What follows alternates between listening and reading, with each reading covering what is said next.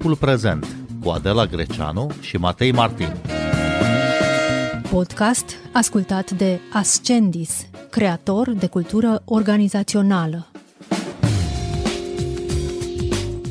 Spitalele din nordul fâșiei Gaza, inclusiv cel mai mare spital din orașul Gaza, Al-Shifa, au încetat să mai funcționeze.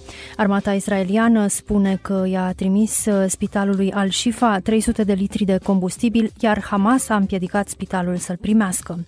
Statele Unite ale Americii avertizează Israelul că nu doresc să vadă schimburi de focuri în spitalele din Gaza, iar șeful diplomației europene, Josep Borrell, a declarat că statele Uniunii Europene au cerut pauze umanitare imediate pentru a permite asistența umanitară în Gaza.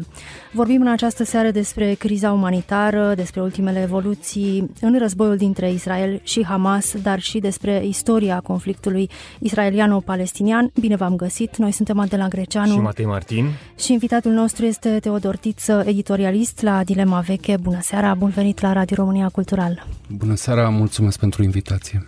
Secretarul general al ONU, Antonio Guterres, avertizează că Gaza devine un cimitir pentru copii și că situația din enclava palestiniană este chiar mai mult decât o criză umanitară, este o criză a umanității. Cum poate Israelul să anihileze gruparea teroristă Hamas, așa cum și-a propus, fără să pună în pericol civilii nevinovați din Gaza? Asta este o întrebare la care nici măcar Israelul nu poate răspunde. Ce știm până acum și ce știm de la politicienii israelieni, de la guvernul israelian, este că trebuie să încerce anihilarea Hamas. Pe de altă parte, știu că există un val uriaș de emoție, justificat în cea mai mare măsură, legat de victimele civile ale acestui conflict, însă Israelul își ia niște măsuri Uh, astfel încât să limiteze numărul acestor victime. Există, spre exemplu, niște avertismente înainte de, înainte de a bombarda o clădire civilă. Există, mm, spre exemplu, BBC relata zilele trecute cazul unui doctor palestinian, dacă nu mă înșel, sper că îi țin bine minte meseria, care a fost sunat uh, în mijlocul nopții de serviciile de securitate israeliene și a fost rugat să anunțe toți locatarii blocului în care locuia că va fi bombardat. Iar omul ăsta a salvat foarte multe vieți, bătând din ușă în ușă și scoțând toate acele familii de acolo. Clădirea aceea nu mai este în momentul ăsta, dar vestea bună este că acei civili sunt în libertate. Strict legat de Al-Shifa, pe care l-ați menționat un pic mai devreme, acolo... Uh, cum să spun, trăim în ceea ce englezii numesc fog of war. Nu știm ce se întâmplă de fapt. Uh, palestinienii, minist- Ministerul uh, Sănătății din Gaza, controlat de Hamas, e foarte importantă precizarea asta, a spus de nenumărate ori că, a fost, uh, că spitalul a fost bombardat, Israelul a negat de fiecare dată. Ba din contră, astăzi uh, citam niște informații că Israelul încearcă să, și cred că a și reușit, uh, să asigure evacuarea unor, uh, unor copii internați acolo, unor nou-născuți internați acolo. Pe de altă parte, întorcându-mă la întrebare, Israelul a promis eliminarea Hamas. Uh, în același timp a dat public informații spunând că Hamas are un centru de comandă, dacă nu cel mai important centru de comandă, sub un spital. Nu este o tactică chiar bă, nouă și surprinzătoare din partea Hamas de a se ascunde în uh, interiorul populației civile. Nu este, nu este o bătălie ca în uh, filmele despre uh, Napoleon, în care se întâlnesc așa două armate bine delimitate, care pe un câmp și acolo se decide soarta războiului. Nu.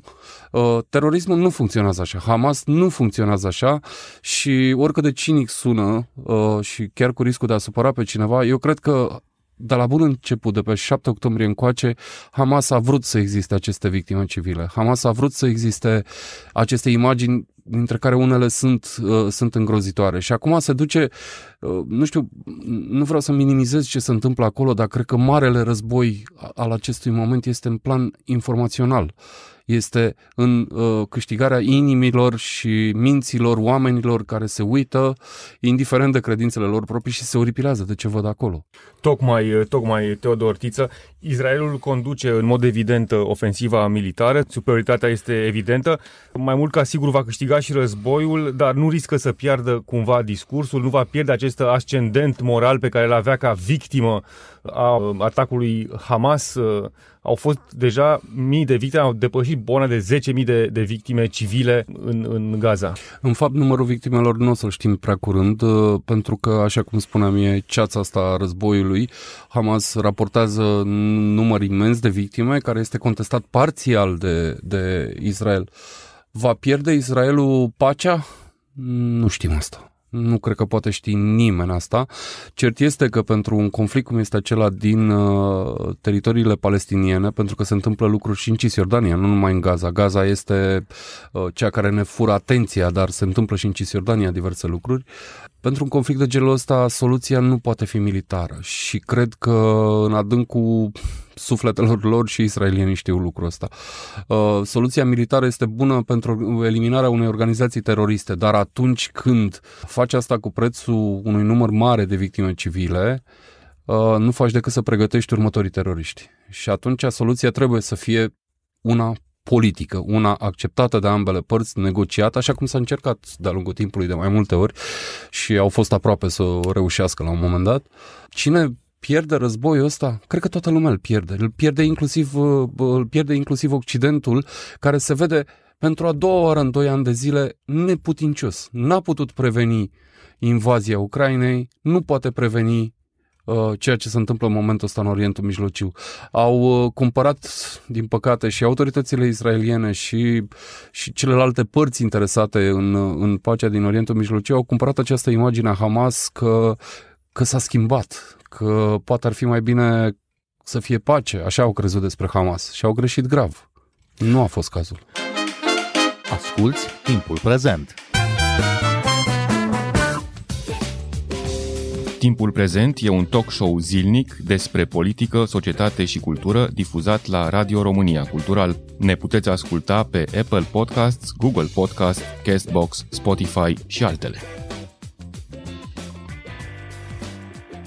Bun, vorbiți despre fog of war, despre ceața războiului care nu ne lasă să ghicim ce se întâmplă uh, dincolo de această cortină cețoasă de pâclă. Uh, totuși, cum se vede dinspre Occident, de la distanță, prin această ceață? Ce putem înțelege noi cei de aici? Cred că ce putem înțelege este că nu se poate rezolva decât acolo, decât uh, cu palestinieni și israelieni privindu-se față în față și decizând că pacea e totuși mai bună decât uh, războiul.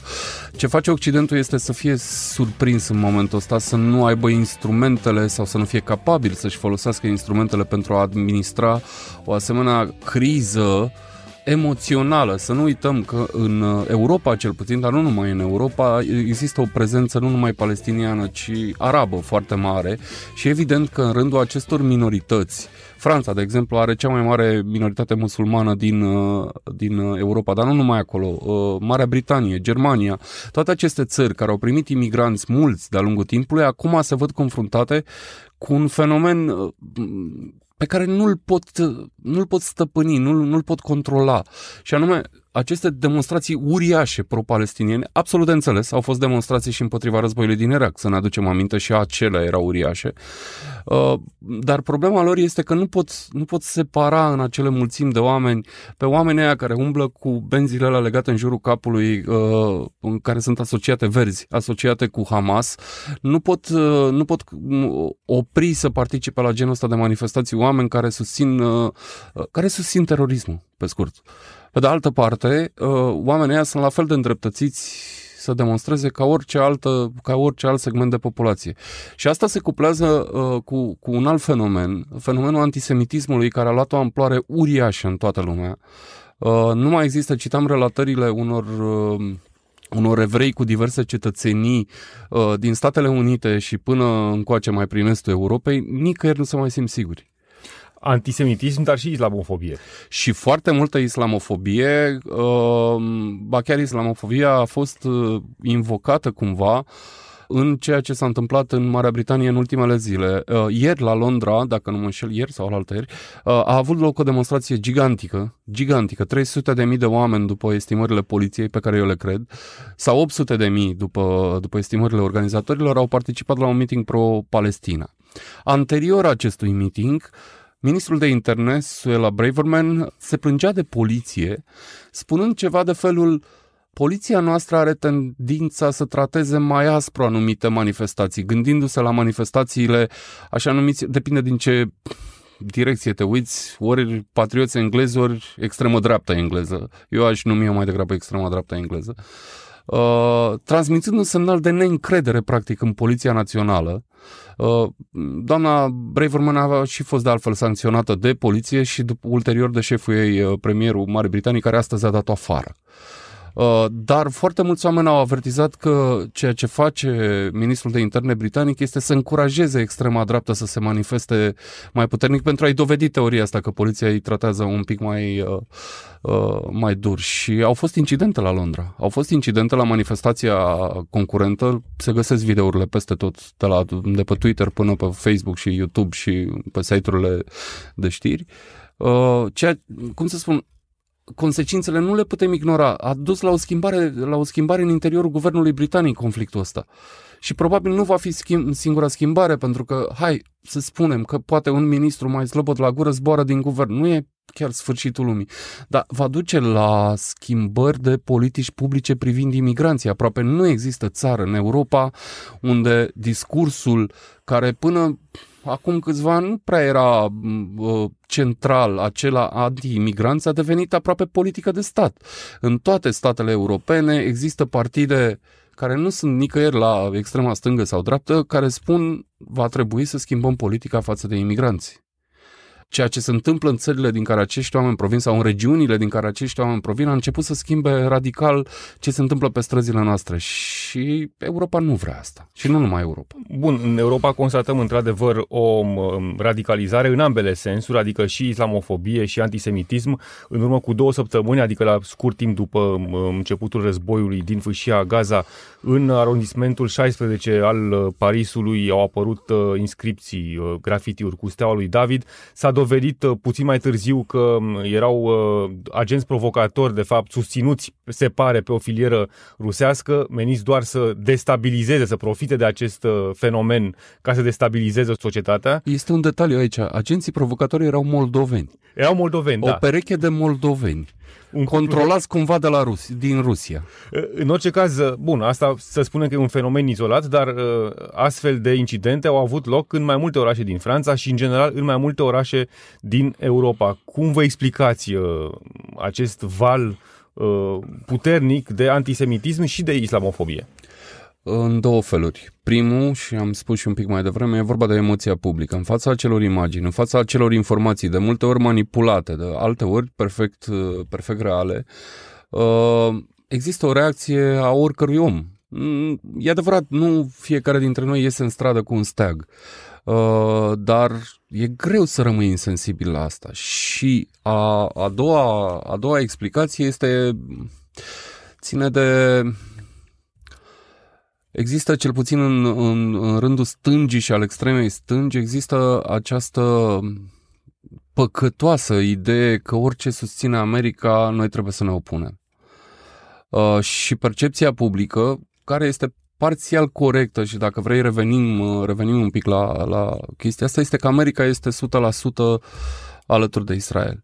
Uh, și este o percepție nedreaptă cu administrația americană din acest moment, uh, pentru că oricine are răbdare să citească suficient de mult, o să afle că uh, atât uh, ministrul de externe Blinken, cât și președintele Statelor Unite Joe Biden au făcut eforturi uriașe pentru a tempera dorința de răspuns dur a uh, Israelului. Israelul a vrut să intervină mult mai dur și dacă în momentul ăsta în Gaza există patru ore pe zi sau două ore uh, în care, uh, în care uh, se permite accesul unor ajutoare umanitare, asta se întâmplă pentru că uh, uh, administrația americană a insistat foarte, foarte mult pe lângă guvernul lui Benjamin Netanyahu să permită lucrurile astea și probabil vor mai interveni. Uh, uh, s-a citat un pic mai devreme uh, uh, din, uh, din administrația americană care spunea că nu vrea să, cineva care nu vrea să vadă uh, lupte în spitale.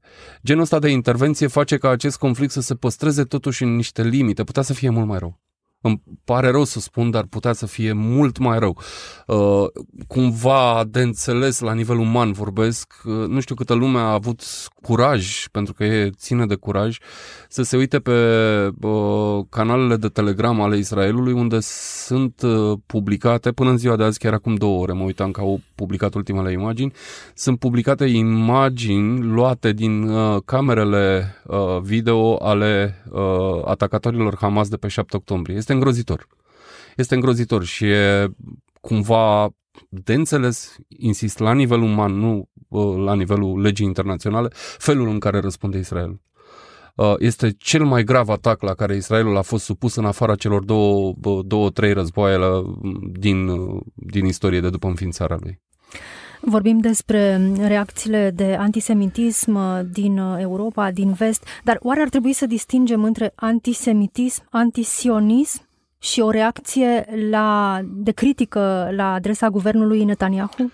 Cred că este cred că nu este momentul să facem distinția asta. Uh, critica la adresa guvernului Netanyahu este alt lucru, este separat de, de asta două. Dar cred că în momentul ăsta puțină lume, puțină lume se uită la detalii antisionism și citește și știe despre ce este vorba. Cred că majoritatea reacțiilor sunt de fapt antisemite. Și faptul că uneori unii, unii comunicatori pro-palestinieni mai abili se folosesc de, se folosesc de antisionism, cred că nu e momentul, cel puțin nu acum pe valul ăsta foarte mare de emoție și vedem, vedem efectele directe ale propagandei anti-israeliene. Zecile de mii de atacuri antisemite din toată lumea, din universitățile americane și până în uh, arondismentul 16 din, din Paris. Uh, nu cred că asta e lumea în care vrem să trăim. O lume în care uh, o populație nu se, sau nu știu, o, oamenii de o anumită confesiune nu se simt siguri nicăieri pe pământul ăsta. Nu cred că e în regulă. E o formă de antisemitism uh, generată de antiamericanism, de fapt, sau de anticapitalism, care uh, s-a transformat, de fapt, în pro-palestinianism, să spunem așa, ba chiar pro-Hamas. Eu aș sublinia bă, aici un pic de ipocrizie. Uh, na, acum pentru că stau și citesc foarte mult despre politică externă, pot, pot cita niște exemple în care n-am văzut nicio demonstrație, nici la București, cum am văzut la București, n-am văzut nici în, uh, nici în uh, capitale mai mari decât Bucureștiul. Uh, Arabia Saudită a omorât probabil 250.000 de cetățeni iemeniți într-un război complet inutil provocat de orgoliu conducătorilor Arabiei Saudite. Nu am văzut nicio demonstrație atunci. Uh, Uh, președintele Assad al Siriei a omorât foarte, foarte mulți musulmani. N-am văzut demonstrații atunci. Uh, în uh, Egipt este o dictatură oribilă care a băgat uh, în uh, pușcăriile egiptene oameni mai mulți decât, uh, decât uh, a trimis acolo fostul dic- dictator Hosni Mubarak împotriva căruia a ieșit, uh, a ieșit întreg Egiptul în stradă acum în timpul primăverii, primăverii arabe. De asta cred că ce, ce spuneam un pic mai devreme că e, nu e neapărat pro-Palestina, e mai degrabă, mai degrabă împotriva acestei ordini pe care mulți oameni, de care mulți oameni nu mai, nu mai sunt mulțumiți. Nu au o propunere concretă, nu știm exact ce propun oamenii ăștia, știm că nu le mai place cum este acum. Și asta este, ar trebui să ne îngrijoreze cumva, pentru că nu trebuie, oamenii ăștia nu trebuie neapărat respinși, da? trebuie discutat cu ei și nu se discută cu ei și frustrarea crește. 300 de mii de oameni pe străzile Londrei nu e puțin lucru. Da, de unde vine oare această nemulțumire profundă? N-am o explicație, aș vrea să știu. Uh, dacă ar fi să încerc una, aș zice că a început odată cu criza economică din 2008-2011 și de atunci nu s-a mai rezolvat. Și sunt de-a lungul și nenumărate alte mai, crize mai, mai mari sau mai mici în care Occidentul nu a știut N-a, n-a răspuns la ele. Pentru criza economică de atunci nu a răspuns nimeni și am simțit-o inclusiv în România, deși era o criză de pe piețele financiare americane. Nu am văzut pe nimeni răspunzând pentru ea. Mai târziu, nemulțumirea s-a, trans, s-a transferat în vot și am avut de-a face cu, am avut de-a face cu Brexitul, de exemplu. Am avut de, alege, de-a face cu alegerea președintelui Trump, se protestează foarte mult. Lumea nu este nemulțumită, există, uh, nu mai este mulțumită. Există, există o tulburare, o, o neliniște în societățile noastre și când spun societățile noastre mă refer mai ales la societățile occidentale din care și noi facem parte și a noastră e tot acolo. Există o nemulțumire care nu este complet articulată și atunci izbucnește când și când, ea nu are o expresie politică nemulțumirea asta. Sau dacă are o expresie politică, ea nu reușește, nu reușește să se facă auzită suficient. Și neavând uh, expresia asta politică, atunci ea izbucnește în diverse momente uh, cum este războiul din Gaza. Hai să fim serioși că cetățenii români nu suferau foarte tare gândindu-se la ce Dumnezeu se întâmplă în Cisjordania, Gaza și în Orientul Mijlociu. Aveau alte griji. De la concedii în Grecia până la războiul din Ucraina. Și totuși am văzut inclusiv la București cetățeni români ieșind în stradă în sprijinul palestinienilor. Uh, poate conducătorii noștri, politicienii, elita intelectuală a României, care este foarte puțin prezentă în astfel de dezbateri, ar trebui să, să fie mai interesată de aceste nemulțumiri. Pentru că mai devreme sau mai târziu ele tot politic se rezolvă, dar nu așa cum, cum nu foarte democratic. Teodor Tiță, cum vedeți acest uh, nou război în care statul Israel se confruntă nu cu un alt stat, ci cu o grupare teroristă, Hamas, în contextul vechiului conflict israeliano-palestinian și al celorlalte războaie în care a fost implicat statul Israel?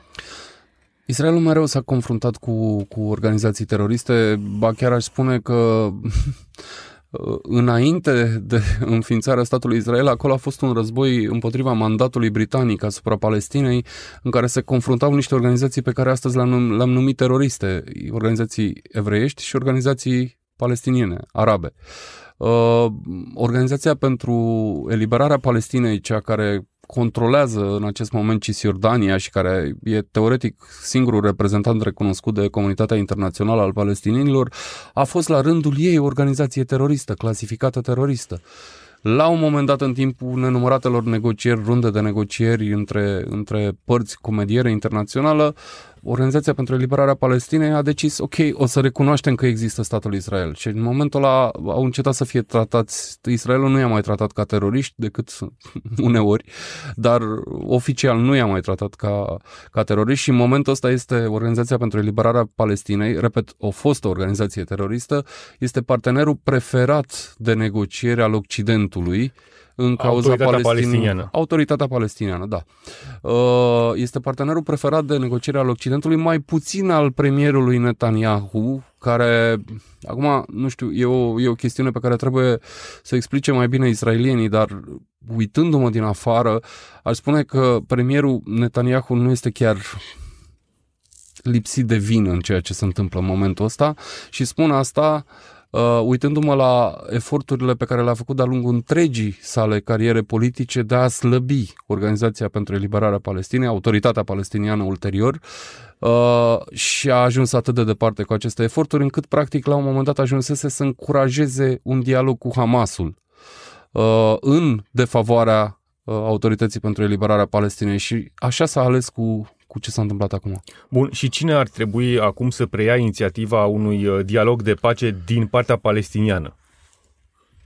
cum ziceam mai devreme, singura parte, singura parte recunoscută acolo este autoritatea palestiniană, care, din păcate, este slăbită. Este slăbită de acțiunile Israelului, dar slăbită, trebuie spus și lucrul ăsta, slăbită de propria corupție. Uh, palestinienii. Am, uh, acum niște ani de zile, am, uh, am avut norocul să merg ca jurnalist acolo și să discut cu destul de mulți palestinieni. Palestinieni dezamăgiți de felul în care sunt guvernați. Lăsând la o parte conflictul cu Israelul, lăsând la o parte istoria, lăsând la o parte orice, nu, nu sunt fericiți. Oamenii ăia nu sunt fericiți cu felul în care sunt guvernați. Și asta explică parțial și de ce Hamasul la un moment dat a câștigat niște alegeri în, în fâșia Gaza. Întotdeauna când, când guvernarea este proastă, cineva o să vină și o să fie o să propună ceva radical. Iar oamenii exasperați s-ar putea să voteze ceva radical și vedem asta inclusiv în Europa, inclusiv în România vedem că există tendințe de felul ăsta. Sigur, nu ajungem la nivelul ăla. Dar, uh, întorcându-mă la întrebare, Autoritatea pentru Eliberarea Palestinei ar fi singurul partener care are și dorința de altfel de a rezolva problema asta. De bine, de rău, corupți așa cum sunt și îmbătrâniți, pentru că majoritatea cei mai mulți dintre ei de acolo, cei care contează de acolo, sunt niște socialiști, comuniști bătrâni care visează la bă, o absurdă societate care nu poate exista. Dar ce poate exista acolo? Un stat palestinian care să nu-și dorească să dispară Israelul de pe hartă. Asta poate și Organizația pentru Eliberarea Palestinei a admis că asta vrea, asta vrea acum, în momentul ăsta. Bun, uh, Israelul va prelua uh, temporar administrația fâșiei uh, Gaza pentru cât timp și în acest timp se va putea ocupa și de reconstrucție? Nu știm asta, nu știm dacă Israelul va prelua fâșia Gaza. Vreau să amintesc aici că Israelul uh, a controlat fâșia Gaza, ba chiar a construit uh, niște colonii acolo, și la un moment dat, cândva prin 2005-2007, s-a retras de acolo cu tot cu coloniști. Pur și simplu, a, și-a luat mâinile de pe Gaza și a zis, descurcați-vă, faceți ce vreți voi acolo. Uh, n-a fost asta o soluție, pentru că nu este o soluție, n-a fost o soluție durabilă. A fost doar un moment de exasperare al Israelului. Uh, de aceea eu cred că în acest moment nu știm dacă Israelul va rămâne în Gaza. Pentru că dacă va rămâne acolo, va rămâne cu niște costuri majore niște costuri foarte mari. Ori uh, societatea israeliană, vreau să, vreau să dăm un pic înapoi, să ne aducem aminte uh, cum arăta Israelul în 6 octombrie, cu o zi înainte de atac. Uh, Israelul era în mijlocul unor tulburări politice uriașe. Uh, actualul premier Benjamin Netanyahu, care acum este un premier de război, nu va fi îndepărtat de acolo. Uh, era pe cale să piardă puterea sau în orice caz Israelul avea parte de cele mai masive demonstrații antiguvernamentale din istoria sa. Era un om contestat, Benjamin Netanyahu nu este un om uh, Uh, care întrunește așa, e, e președintele acela idilic care în jurul căruia s-a adunat poporul. Acum de nevoie s-a adunat poporul. Dar când acest conflict va, va înceta, el va trebui să răspundă la, la niște întrebări. De asta nu cred că planurile sale, chiar dacă bă, transmite unele semnale care vrea să rămână în Gaza, nu cred că ar trebui luate foarte mult în seamă. Aici, uh, administrarea fâșiei Gaza s-a, s-a discutat și se discută dacă n-ar trebui preluată de o forță internațională care să fie compusă fie fie din state arabe, fie din uh, uh, celebrele căști albastre franceze, britanice și așa mai departe. Nu e clar. Deci în momentul ăsta nu cred că că Israelul își dorește cu adevărat să, să administreze Gaza și dacă vrea să o facă, nu e clar dacă poate să o facă. Bun, uh, foarte pe scurt, Teodor, să ne apropiem de final. Uh, cum va putea uh, Israelul sau forța care va administra fâșia Gaza să deradicalizeze palestinii de acolo? Asta este o întrebare. N-am, n-am o soluție, nu știu cum se face, pentru că nu știu dacă modelul german de denazificare e posibil acolo, dacă mai e posibil astăzi, dar ce cred eu că funcționează și de cele mai multe ori a funcționat este prosperitatea.